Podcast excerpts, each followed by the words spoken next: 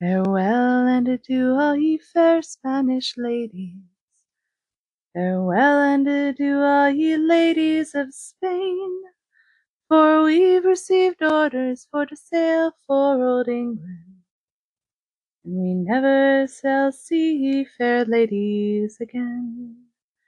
We'll rant and we'll rave like true British sailors. We'll rant and we'll rave all on the salt sea until we reach soundings in the channel of old. Stay with David and Mommy! I was singing to them. I told you what I was gonna do. I know I did. I love it. It's fantastic. From David to mommy is zero degrees. All right, welcome back to Island with David. Treasure Island. Story time with David and mommy, where we are reading Robert Louis Stevenson's Treasure Island. We are on chapter 22, which is called How My Sea Adventure Began. There was no return of the mutineers, not so much as another shot out of the woods. They had got their rations for that day, as the captain put it. and We had to place ourselves in a quiet time. We had the place to ourselves in a quiet time to overhaul the wounded and get dinner. Squire and I cooked outside in spite of the danger, and even outside we could hardly tell what we were at, uh, for horror of the loud groans that reached us from the doctor's patients. Let me read that again. Squire and I cooked outside in spite of the danger, and even outside we could hardly tell what we were at, for horror of the loud groans that reached us from the doctor's patients. Out of the eight men who had fallen in the action, only three still breathed. One, that one of the pirates who had been shot at the loophole, Hunter and Captain Smollett. And of these, the first two were as good as dead. The mutineer indeed died under the doctor's knife, and Hunter, do what we could, never recovered consciousness in this world. He lingered all day, breathing loudly like the old buccaneer at home in his apoplectic fit, but the bones of his chest had been crushed by the blow, and his skull fractured in the falling, and sometime in the following night, without a sign or a sound, he went to his Maker. As for the captain, his wounds were grievous indeed, but not dangerous. No organ was fatally injured. Anderson's ball, for it was Job and Job that shot him first, had broken his shoulder blade and touched the lung, not badly. The second, well, I don't know if there's anything is not badly touched the lung, not badly. The second had only torn and displaced some muscles in the calf. He was sure to recover, the doctor said, but in the meantime, and for some for weeks to come, he must not walk or move his arm, nor so much as speak when he could help it.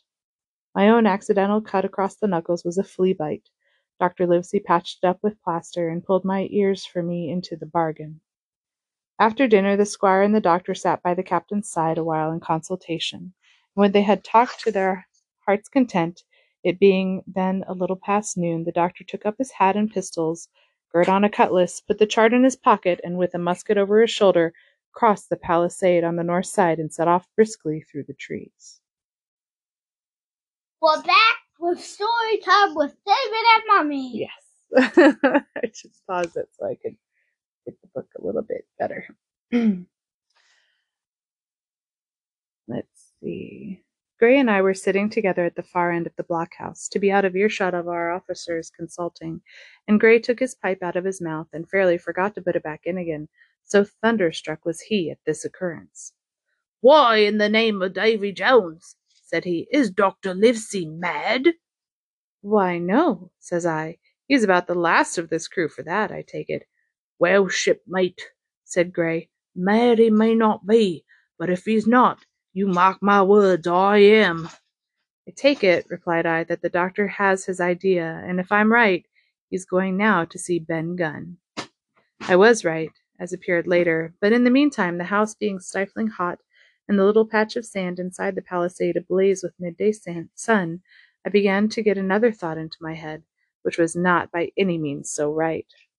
What I began to do was to envy the doctor walking in the cool shadow of the woods with the birds about him and the pleasant smell of the pines, while I sat grilling, with my clothes stuck to the hot resin, and so much blood about me, and so many poor dead bodies lying all around, that I took a disgust of the place that was almost as strong as fear.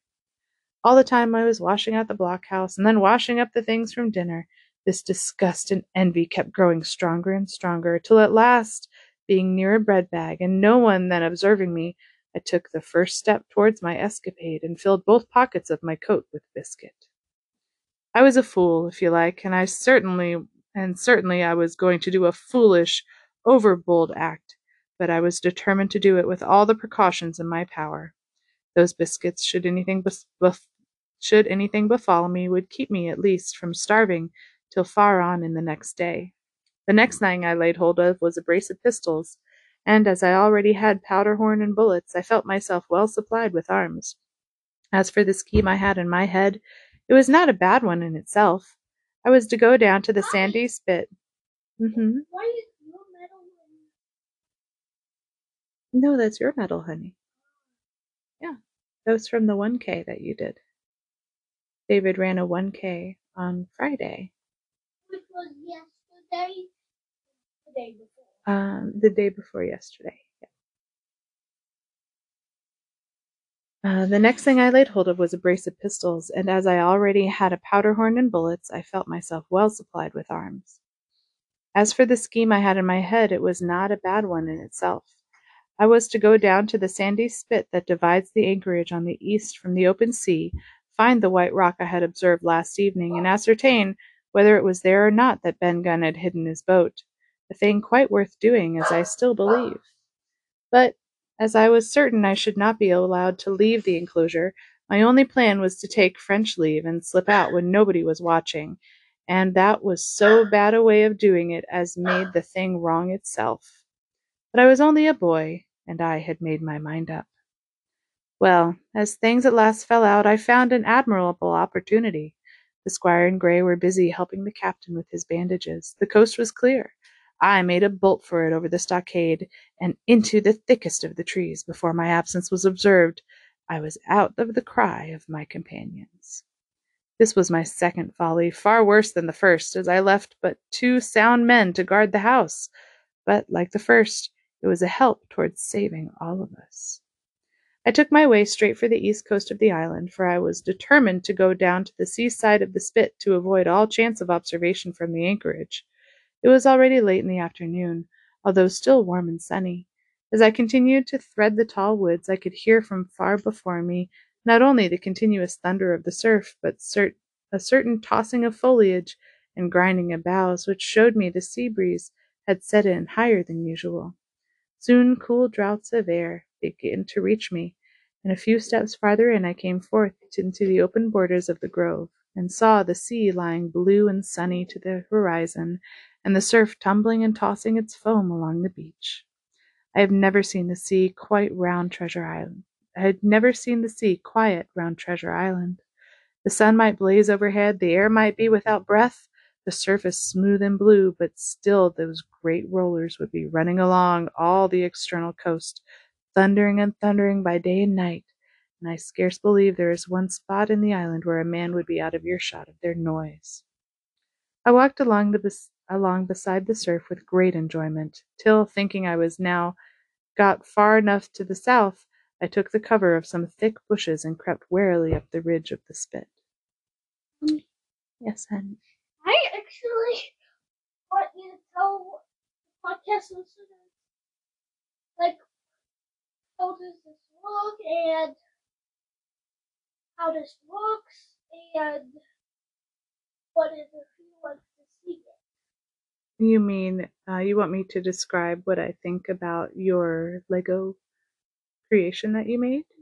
I would love to do that, but can we finish this chapter first? There's not a whole lot left. I mean that before chapter. well, let's finish this one first, and then we'll see where we are. I walked along beside the surf with great enjoyment, till, thinking I was now fa- got far enough to the south, I took cover of some thick bushes and crept warily up to the ridge of the spit. Behind me was the sea, in front the anchorage.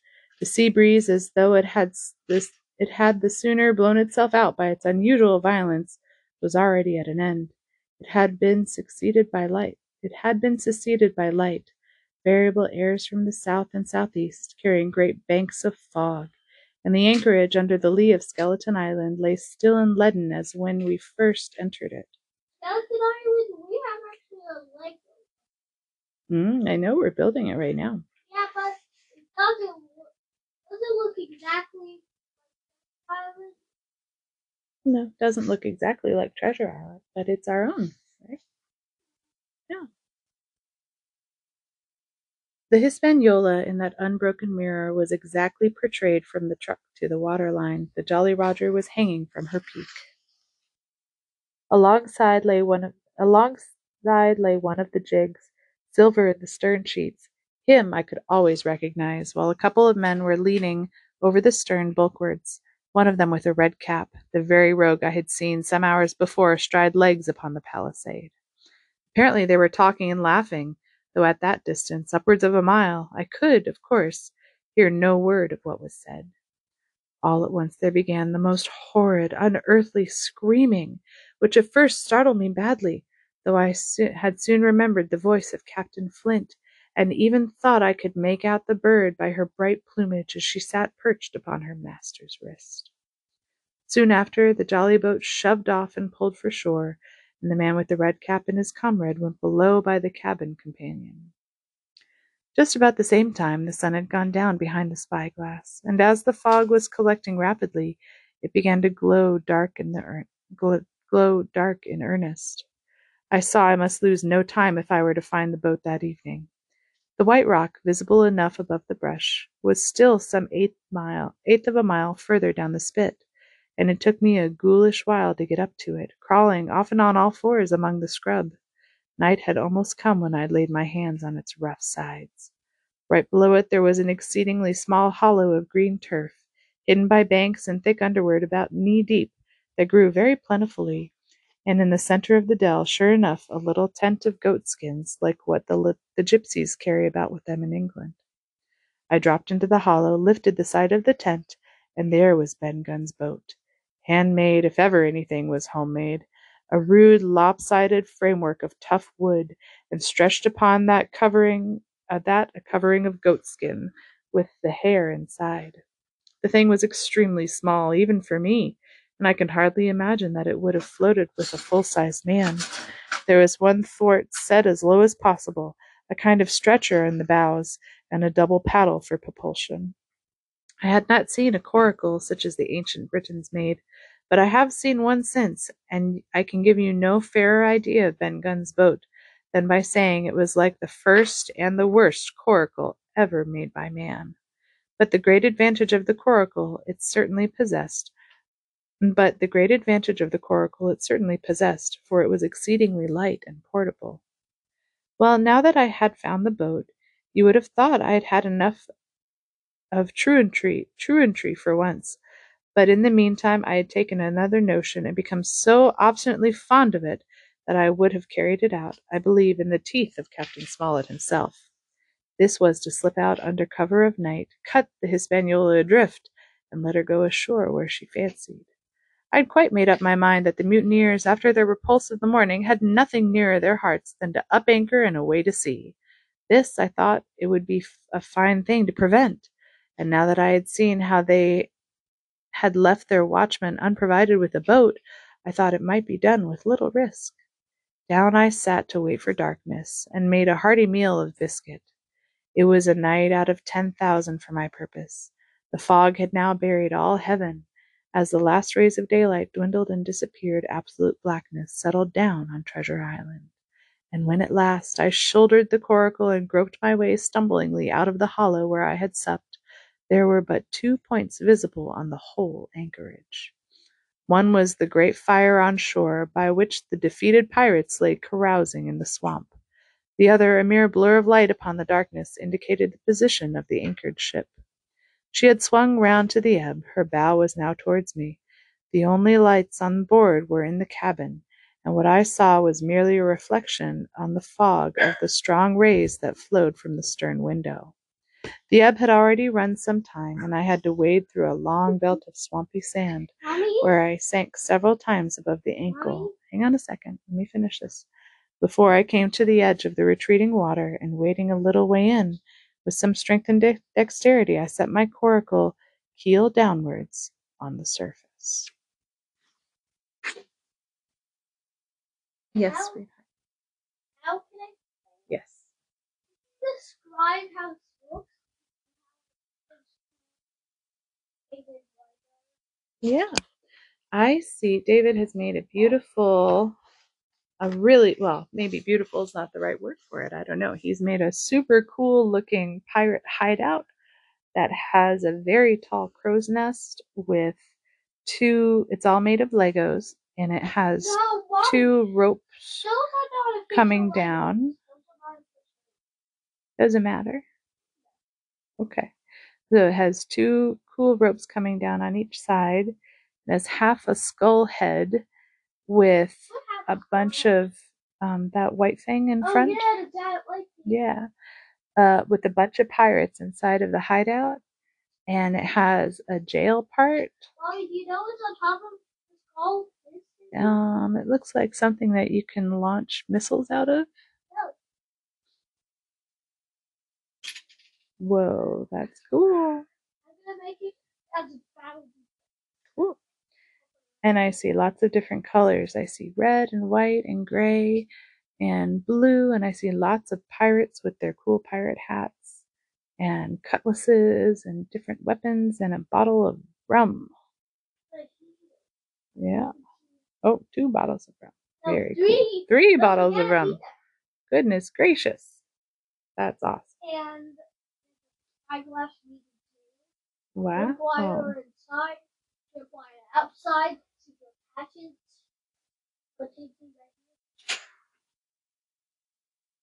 Whoa. Very cool, honey. but you can't. All right, let me ask you a question. What happened in that chapter of Treasure Island? Jim snuck out. He did. Yeah, that's a good summary. Jim snuck out. What did he go get? Ben Gunn's boat. Ben Gunn. Yep, Ben Gunn had hand carved a little boat called a coracle. And he got that little boat. Why? getting that boat? So he can sail on to the ship, Yeah, so we can go out to the ship and what's he gonna do? spy out the pirates, and be able to. He that's a good guess. Um, what he's planning to do is to cut the ship loose from its anchor so that the ship will actually run aground onto the island and the pirates will be stuck. Well, So, how will they get It's not a great island? plan. How would they get off the island? I don't know. Yeah, it's not a great plan, but he is only a boy. He's he's probably just a few years older than you. So he may not be able to make the best plans yet. I could But- make best. No, you can. Well, you know, it's nice to have input from maybe people who are a little more experienced. It might have been good for him to talk about his plan with some of the adults before he went and did it. But, you know, he did it. So we'll see what happens. All right, can you say bye, podcast Oh, listeners? Mommy, remember we have to do four chapters. Well, I think maybe Daddy would like to come and read a book